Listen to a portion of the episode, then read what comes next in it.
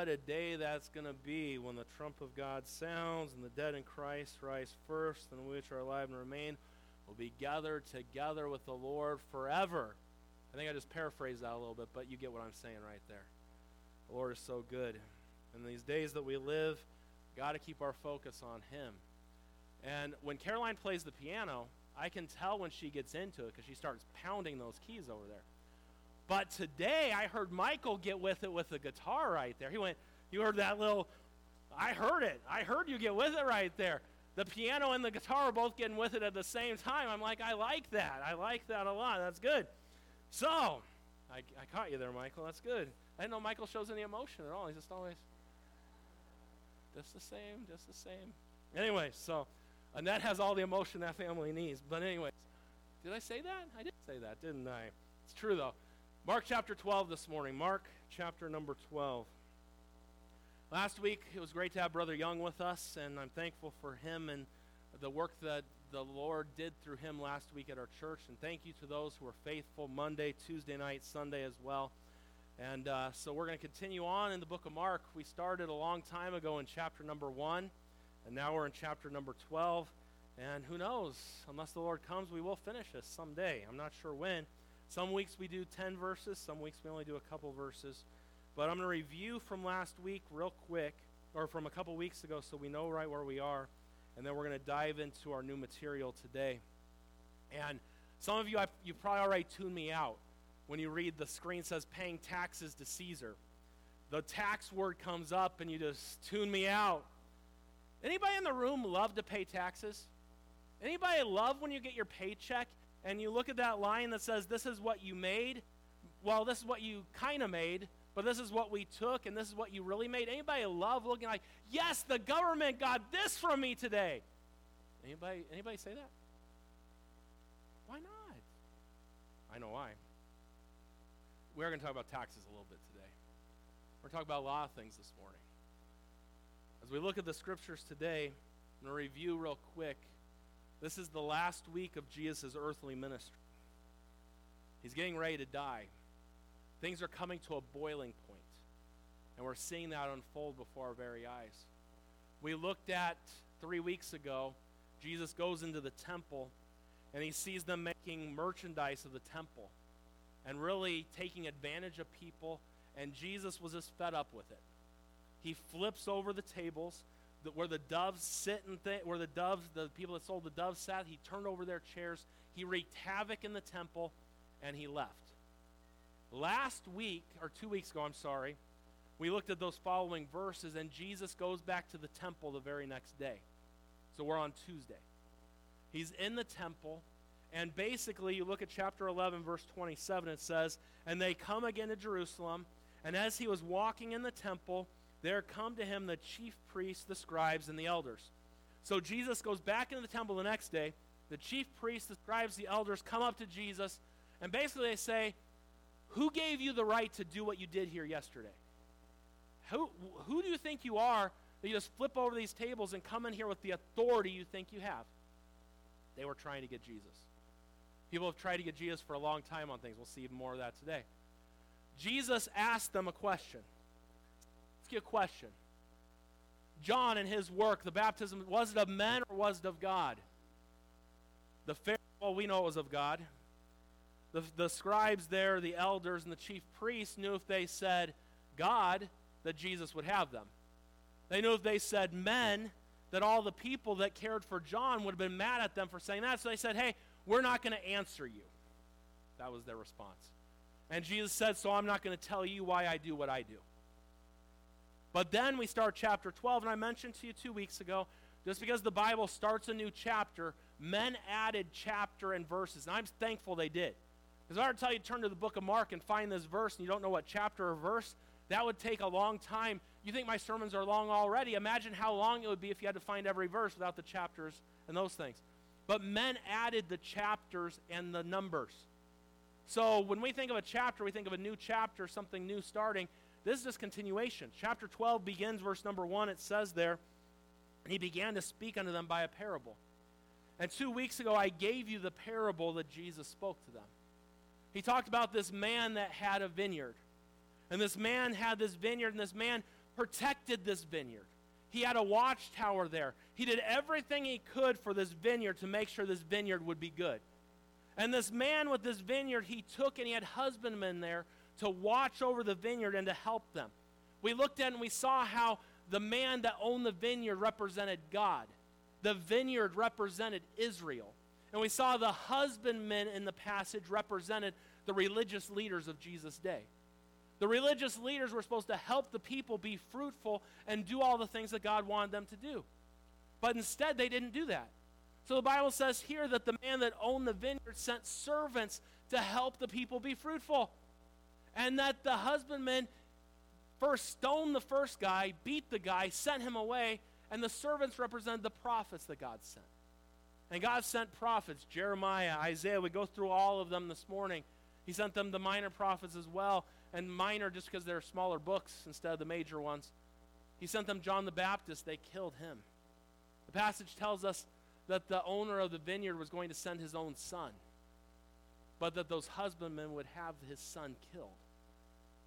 And we see, if we scoot down to verse number 11 of chapter 12, actually verse 12, it says, "And they sought to lay hold on him, but feared the people, for they knew that he had spoken the parable against them. And they left him and went their way." So who's the them? The chief priests, the scribes, and the elders. That's where we're at. They aren't going to take it. They want to kill him, but they're not going to take him because they feared the people. So they leave. Look at the next verse. This is where we start today, verse 13 through 17. "And they," the elders, the chief priests, and the scribes, "sent unto him certain of the Pharisees and of the Herodians to catch him in his words." They wanted to trap Jesus. And in fact, Joe, if you have it on the screen there, Luke 20:20, this is a parallel passage. It says, talking about the chief priests, scribes, and them there, they watched him, and they sent forth spies, is the word it uses here. So the Herodians and the Pharisees that were sent, that the Bible talks about in Mark, in the book of Luke, they're referred to as spies, which should feign themselves just men, that they might take hold of his words, so that they might deliver him unto the power and authority of the governor. So they sent, the chief priests, the elders, the scribes, sent these men in to look like normal people. They were the Herodians and Pharisees, and they were sent in to try and get Jesus to say something he shouldn't so that he could be arrested and killed. They were sending someone else to try and do their dirty work. Let's read what it says here. Verse number 14. "And when they were come, they say unto him, Master." That's a nice title for them to give him, isn't it? Master. That means teacher. That's quite a compliment coming from them. "We know thou art true." Well, is the things that Jesus says true? So this is a true statement coming out of their mouth. Do they believe this? Not for a second. But they're saying it. They're flattering him here. It says, "And carest for no man, for thou regardest not the person of men, but teaches the way of God in truth." What they're saying there is, you don't care what public opinion is. You speak the truth of God's word. Now, is that true? Yes, that is true. But they didn't believe that for a second. This is the high sign of a hypocrite. You say one thing, but mean something totally different. They're flattering him, trying to set him up. Look at what it says from there. "Is it lawful to give tribute to Caesar or not? Shall we give or shall we not give? But he," Jesus, "knowing their hypocrisy, said unto them, Why tempt ye me?" Why are you doing this? Why are you trying to get me with my words? You know, church, just a little side note. We're so concerned about what everyone sees about us and what we do. Jesus doesn't need your outward performance. He knows your heart this morning. And you can play games with him. You can play like you're a good Christian. He knows your heart today. We got to get past this thing of playing games so people think we're good Christians, and be good Christians when the Lord knows that we're a good Christian. That's a side note. That was extra this morning. I didn't get that either. That was just for you right there. The benefits of coming to the second service. It says in verse 15 there, "Why tempt ye me? Bring me a penny that I may see it." And they brought it. And he saith unto them, "Whose is this image and superscription?" And they said unto him, "Caesar." And Jesus answering said unto them, "Render to Caesar the things that are Caesar's, and to God the things that are God's." And they marveled at him. We look at the next verse. They left, then come unto him the Sadducees. So you see they're getting more bold and bold, and it's getting closer to his death. This morning, I want to lay out this passage for you. And by the end of the message, I'm going to help you understand today our responsibility to government and our responsibility to God today. Some Christians don't like talking about this stuff, but we're going to talk about it today. And last time I checked, I don't care if you like what the message is, I preach what the Bible says to preach. And so if you got a problem with what the Bible says, you can talk to God about that, okay? And this is just the next verse, next chapter, this is just where we are. Like, if you look real close in the next few weeks, there's going to be some questions that are asked Jesus that we're going to be talking about. There's some loaded questions coming. It's coming, unless the Lord comes, and I might like him to come instead of having to preach on some of these verses coming up. Let's have a word of prayer, and let's dive in this morning. Father, we love you and we need you. Father, we don't need to hear from Brian today, because Brian's got nothing that anyone needs. We need to hear from you and your word. Holy Spirit of God, guide us today. Guide my words and our thoughts. Guide the listener this morning. And may we leave here different today because of you meeting with us and your word transforming us to be more like you. We love you. We need you. In Jesus' name I pray. Amen. The scribes, the elders, and the high priests want to get rid of Jesus. So they get two groups of people together. The Pharisees and the Herodians. These people had nothing in common with one another. Let's just talk about the Herodians for a minute. They were a secular group. They were not spiritual. They believed in government. They were called the Herodians. They were pro-Herod. They liked Herod. They were pro-taxes. Let's think about the Pharisees for a minute. The Pharisees thought they were spiritual, right? The Pharisees, when we look at them, they didn't like government. They liked God and wanted to follow God, even though they weren't really. They did not like Herod. They were anti-taxes. Yet these two groups had one thing in common. They both hated Jesus. They were opposites. It'd be like getting the strongest Republican in the United States in the room together with the strongest Democrat, where they agree on nothing, but they have one common thing. We look at it. You say, well, why did the Herodians not like Jesus? They thought that Jesus threatened Herod. They liked Rome. They liked the setup of things. And they thought that Jesus could ruin what Herod was doing in that area. On the other side of the aisle, you have the Pharisees. The Pharisees' thought was, we like our vineyard. Didn't we just talk about that? It's our vineyard, and he's going to take our vineyard. They felt threatened by Jesus spiritually. So both groups despised Jesus and wanted to get rid of him. It's amazing how enemies on so many things can come together for a common cause, right? And their common cause right here, we can go, there's so many things we can talk about in our world today, but I'm not going to go down that road this morning. But when we look at this and we see these things, I think about what the Bible tells us in Psalm 2:2. The kings of the earth set themselves and the rulers take counsel together against the Lord and against his anointed. It's what we see before our very eyes in this passage of Scripture. We see these enemies coming together to come to Jesus. We see these spies, these men, these Pharisees and these Herodians, we see them come. Let's just run back through these verses. We see they call him master. We know that you're true. We recognize that what you say, you are true. They didn't believe it, but that is the truth about. Everything Jesus said was true.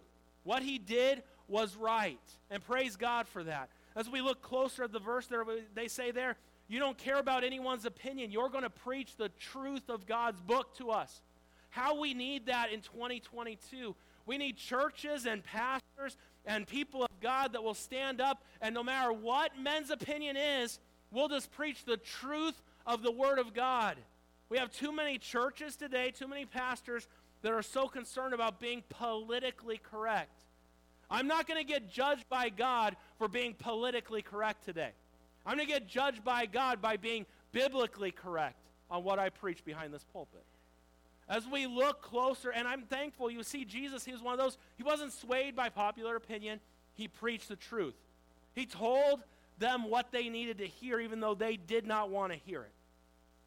So they think to themselves, we set them up. And sometimes, people will flatter, kids will do that. They'll come to you. Oh, Dad, I remember my daughter Alyssa's done this. Dad, you're so strong. You're so handsome. I just love you being my dad. And the thought running through my head, what do you want? Flattery. Master, we know that what you say is true. You don't follow men's opinions. You follow God's word. Could you settle this question for us? Their question is listed right there. It says there in the end of verse number 14, is it lawful to give tribute to Caesar or not? Shall we give or shall we not give? Taxes.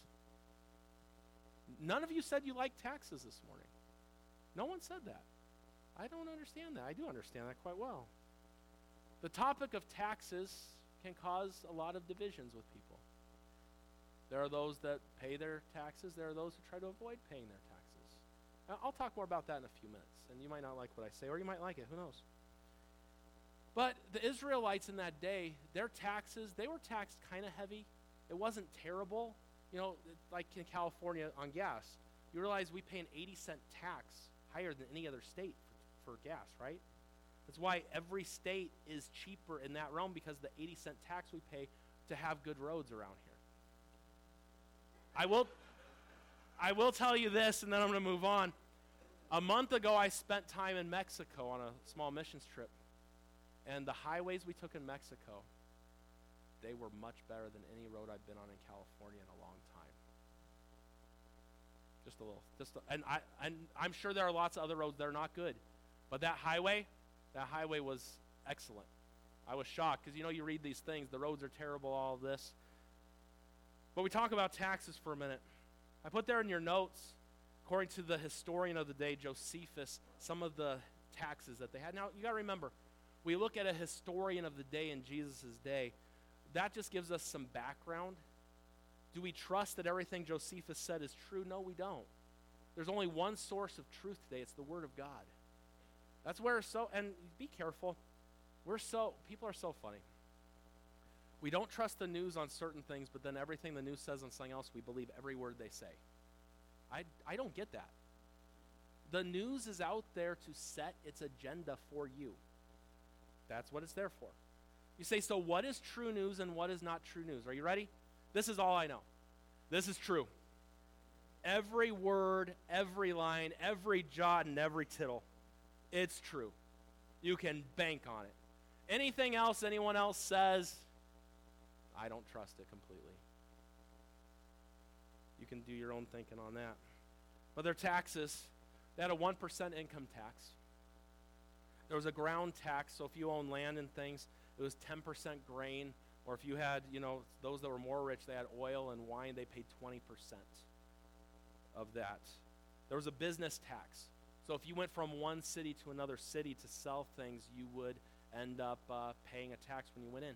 This is what Matthew was. He was a tax collector. He did this. So this is where you would figure that Matthew probably had some dealings with Peter, James, and John being fishermen. There was probably a tax. They probably had some dealings with. Think about that. It's amazing. In the world's eyes, people will come together in their hatred for Jesus. But then in the kingdom's eyes, people will come together for the cause of Jesus. That's a good thought right there. That was extra too. Didn't even think of that till right now. They had a business tax. They also had a poll tax that they paid whenever a census was given. That was like a one day's wage. So remember when Mary and Joseph went to pay that tax that Caesar Augustus that all had to be taxed? That was the poll. That was the tax that they paid. So there were taxes that were set up. And this is the thing, you paid them or you got in trouble. The Bible tells us in Acts chapter number 5, verse 37, talking about a man during these days. And Josephus talks about this guy as well. 6 AD is when he led a revolt. And this is not a Judas that you're thinking of. This is another Judas. A lot of people had the name Judas. When we think of Judas Iscariot, comes right to mind. This isn't Judas Iscariot or one of the ones who wrote another book of the Bible. Look what it says. After this man rose up Judas of Galilee in the days of the taxing and drew away much people after him.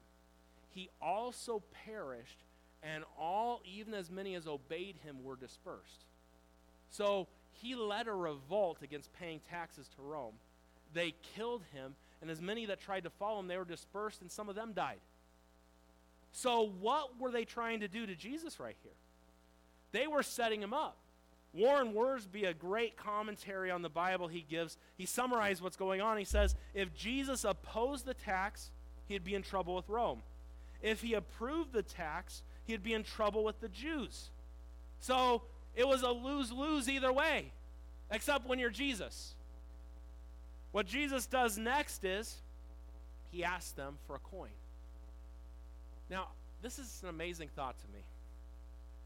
The King of Kings, the Lord of Lords, he owns the cattle on 1,000 hills. Probably didn't have a coin. Why else did he ask them for a coin? Does anybody have a coin I can use this morning? Anybody got a quarter? You got a quarter? Anybody? Right here? We'll see if anybody else. You got a dime? I'll take a dime. Oh, you gave me, that's not a quarter. Anybody got a quarter? Anybody got a quarter? Oh, wait. Anybody got a $100 bill? Oh, wait. The offering already was passed. Never mind. The offering was already passed. Sorry. Baptist pastors and offerings. I was going to start collecting the offering all over again. All right. Just one quarter is good. Jesus asked them for a coin.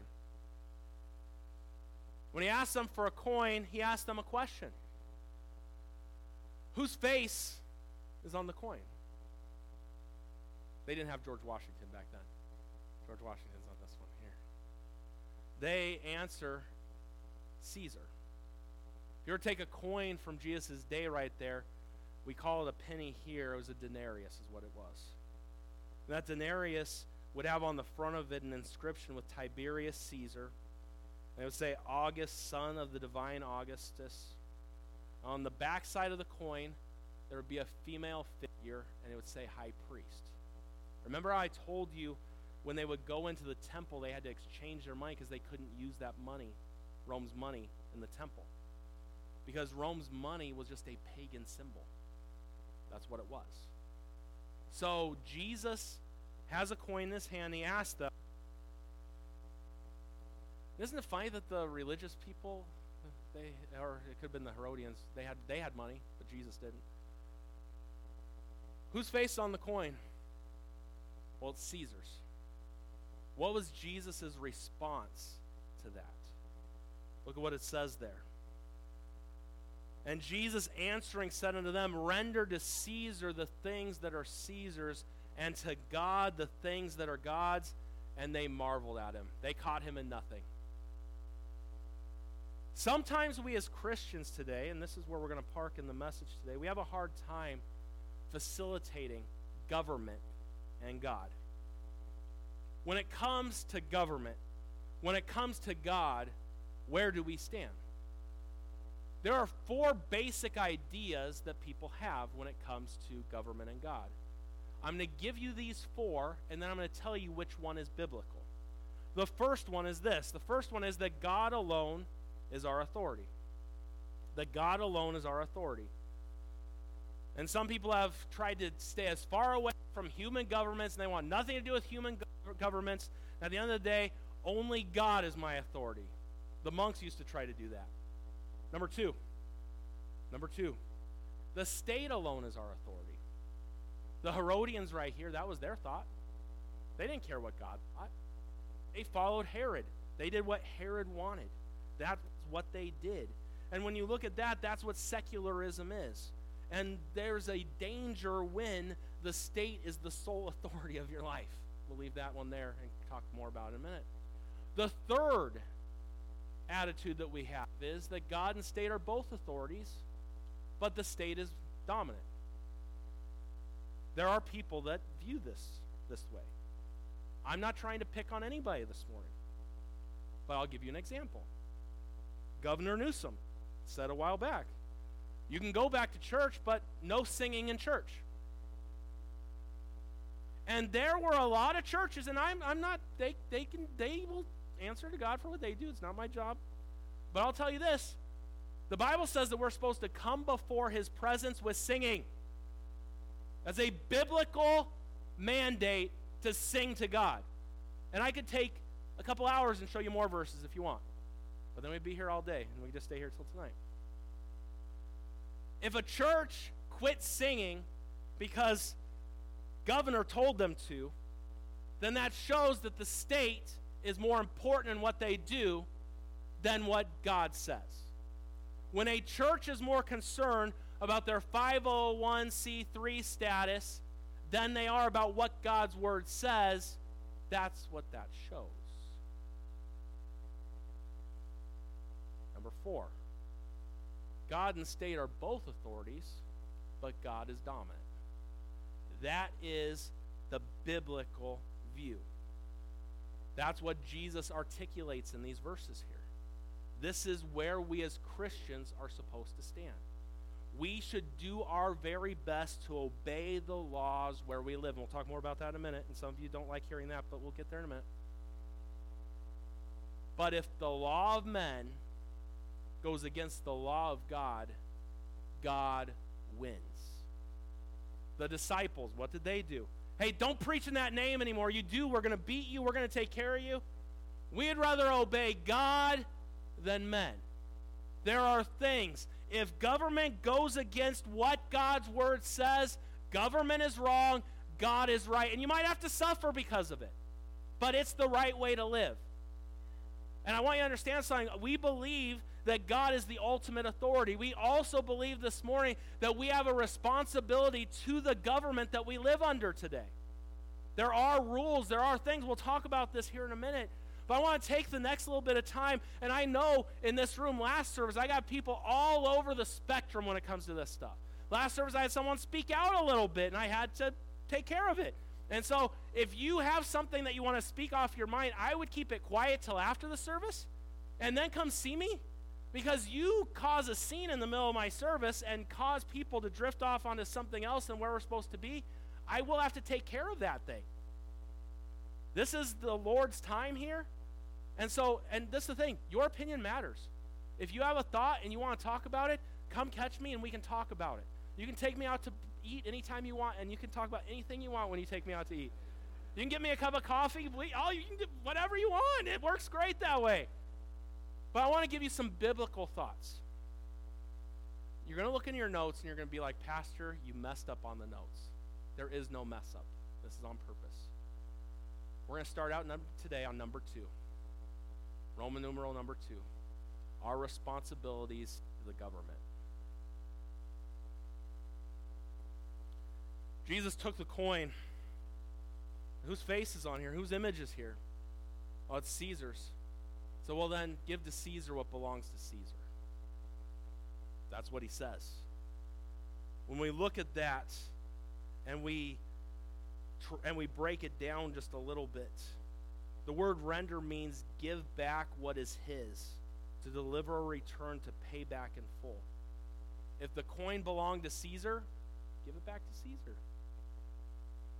Now, I'm going to give you this morning, there probably we could find a lot more, but I'm going to give you 4 responsibilities we have to our government today. Number 1, we are to obey the laws. Now, I know some of you in this room, like, well, there's mandates and law. If you can figure out the difference between a mandate and a law, and you take care of yourself and figure that out. you obey the laws. I don't have to. I follow God. Well, if you follow God, then you're going to obey the laws because of what God's word says.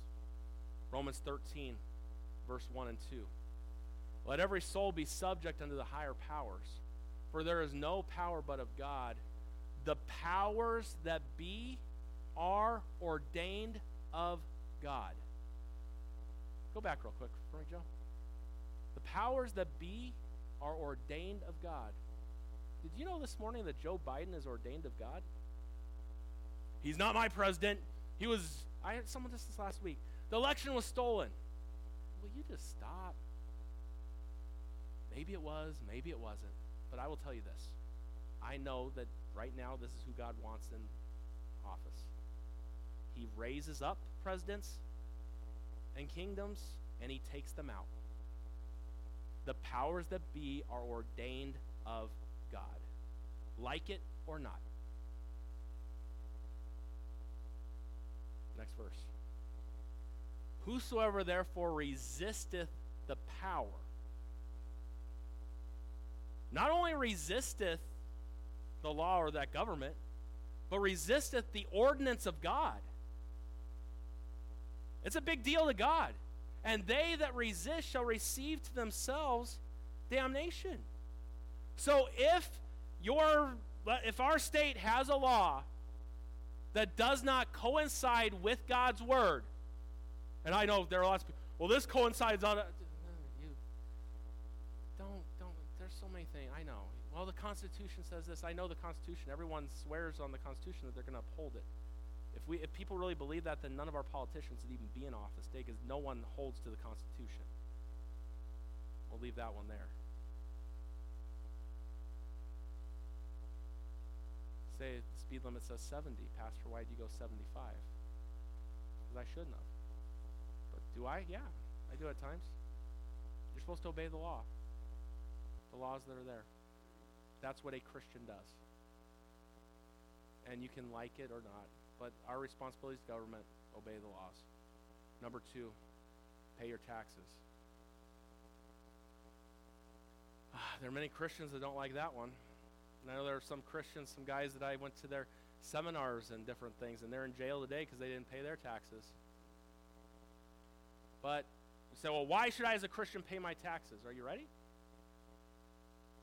Romans 13, verse 6 and 7. For this cause pay ye tribute also, for they are God's ministers.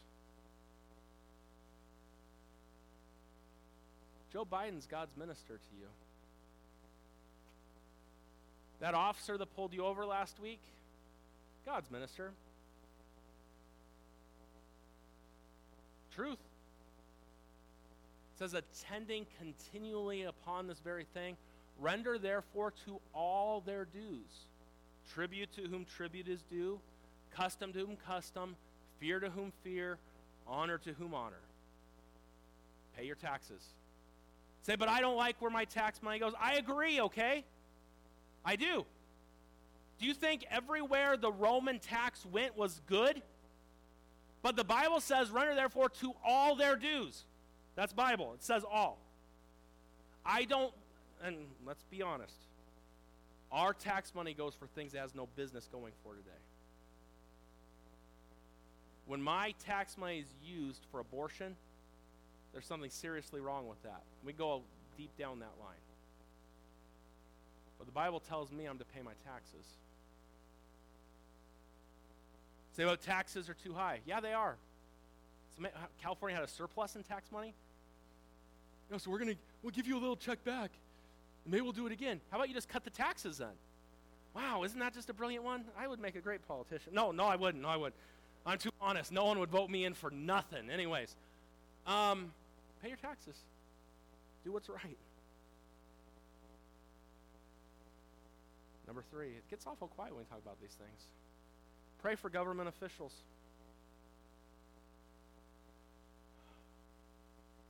I see in the Bible that there were times when government officials were called out for their sin. John the Baptist with Herod's a great example of that. But I don't see anywhere in the Bible where you're supposed to go to Facebook and criticize everything that your leaders do. I think we'd go much better in life if we'd pray for our government officials. For all the times you talk bad about our president, how many times have you prayed for him? What does more, praying for them or criticizing? For all the times you've criticized our governor, and he deserves a lot of criticism, how many times have you prayed for him? Say, I just don't know. Okay, let's see what the Bible says. 1 Timothy 2:1-2. I exhort, therefore, that first of all supplications, prayers, intercession, and giving of thanks be made for all men, for kings, and for all that are in authority, that we may lead a quiet and peaceful life in all godliness and honesty. We're to pray for our president. When's the last time, with all of the stuff going on everywhere, when's the last time you prayed for Putin? I got a few looks a minute ago by saying that. You know what could change him from doing the things he's doing and things that are going on? Jesus. Jesus could. Nebuchadnezzar was drinking out of the things from the temple. Jesus changed that man. He was a wild animal out in the field for a while. And sometimes the more pride, the harder it is. When's the last time you prayed? I watch the news hours upon hours, and we look at all these different things, and do you pray? For kings? For all that are in authority? When's the last time you prayed for your police department?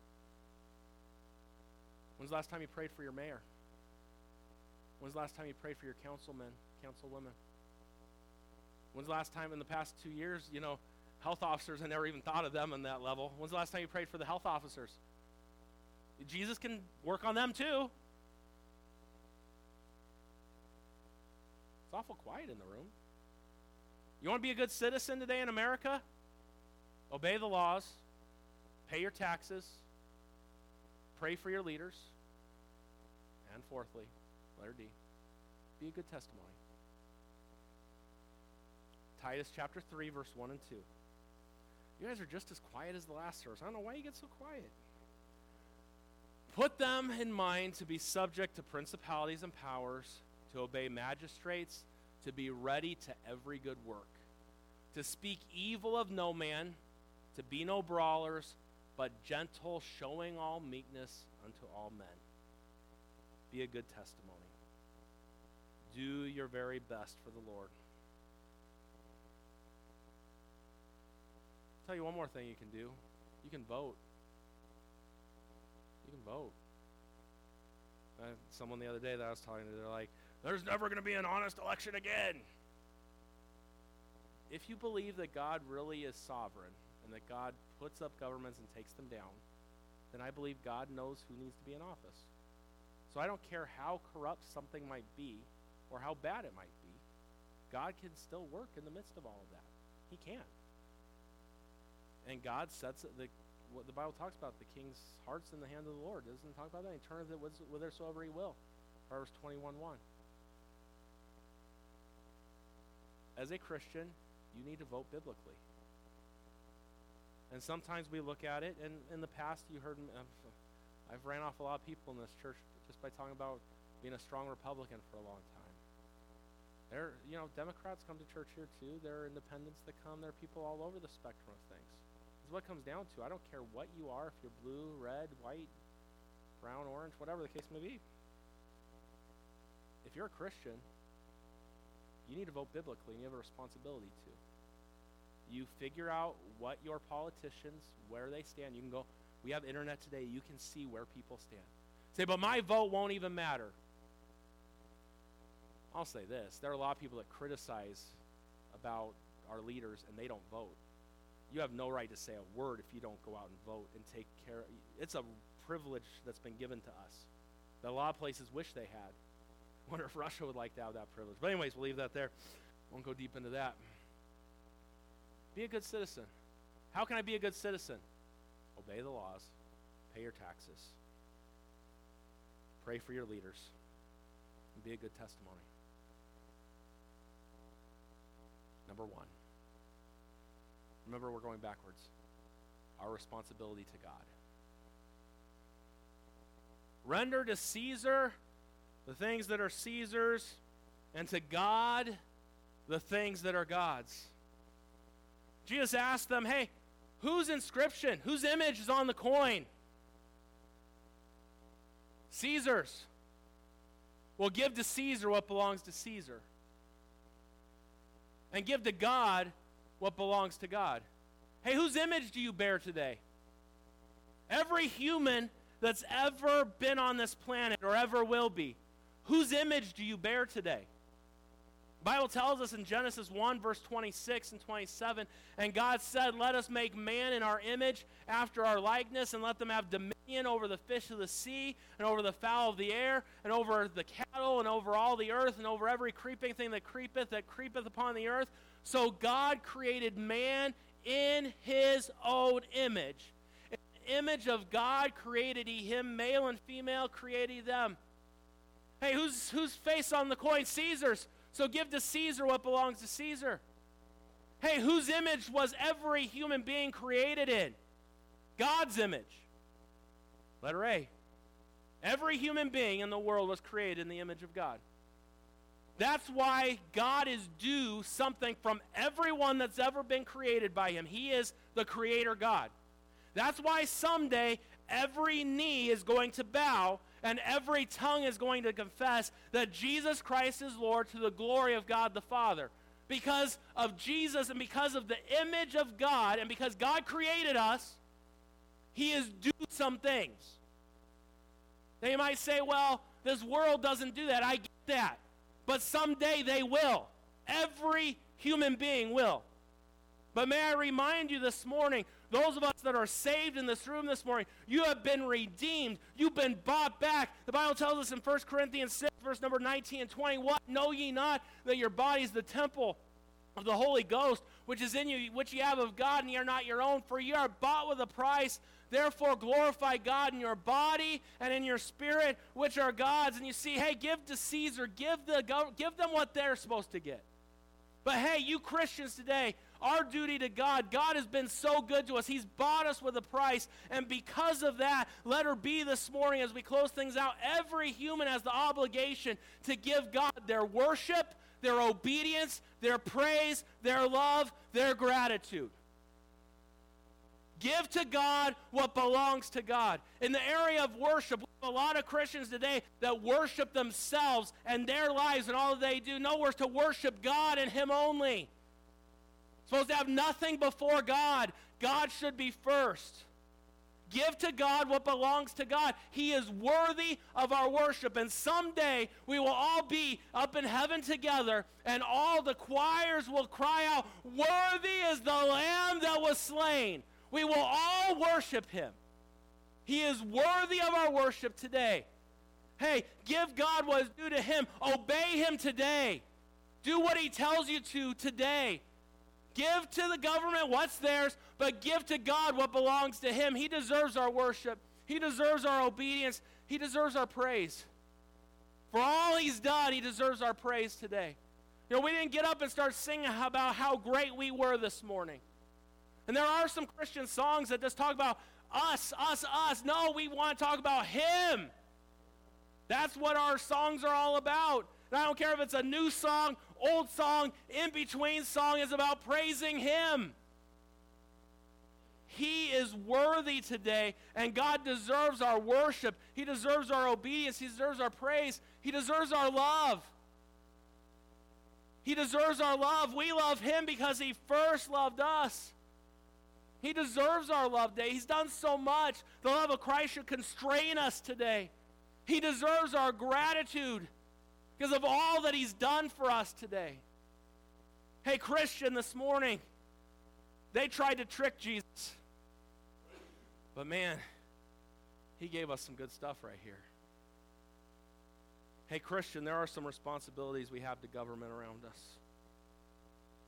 And we need to do what we're supposed to do with our government according to what the Word of God says.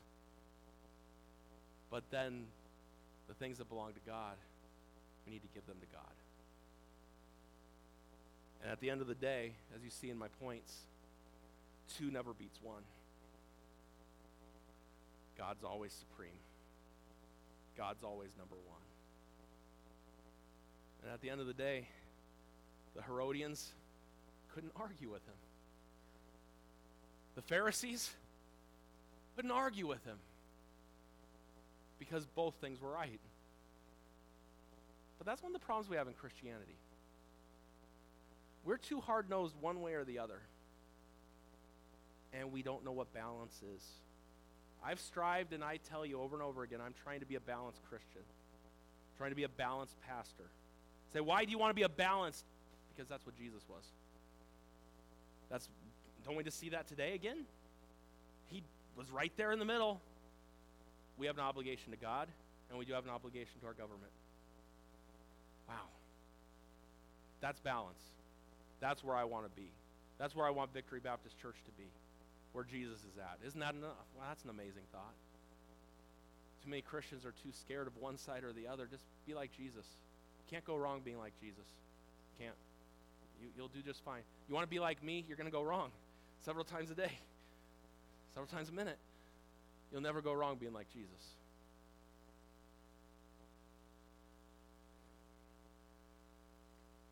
We'll see as we continue through this passage, the more questions come, and they keep trying to get him. And yet through it all, Jesus was always right.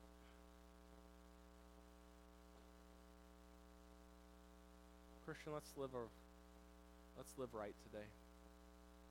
Let's live right before God. And if we're being honest, we'll never fulfill our obligation to God. We fail at it all the time. That's why he's so gracious and so merciful, and I'm so thankful for that. But he is due all the worship, and yet there are so many times I don't worship him like I should. He is due all obedience, and yet there are so many times I don't obey him like I should. He's due all the praise, and yet sometimes I want praise for myself. He's due all the love. He's due all the gratitude. He is. We live today in America. And we have a lot of Christians that are more pro-America than they are pro-God. I love our country. I do. I'm thankful for those who have given their lives for the freedoms that we have.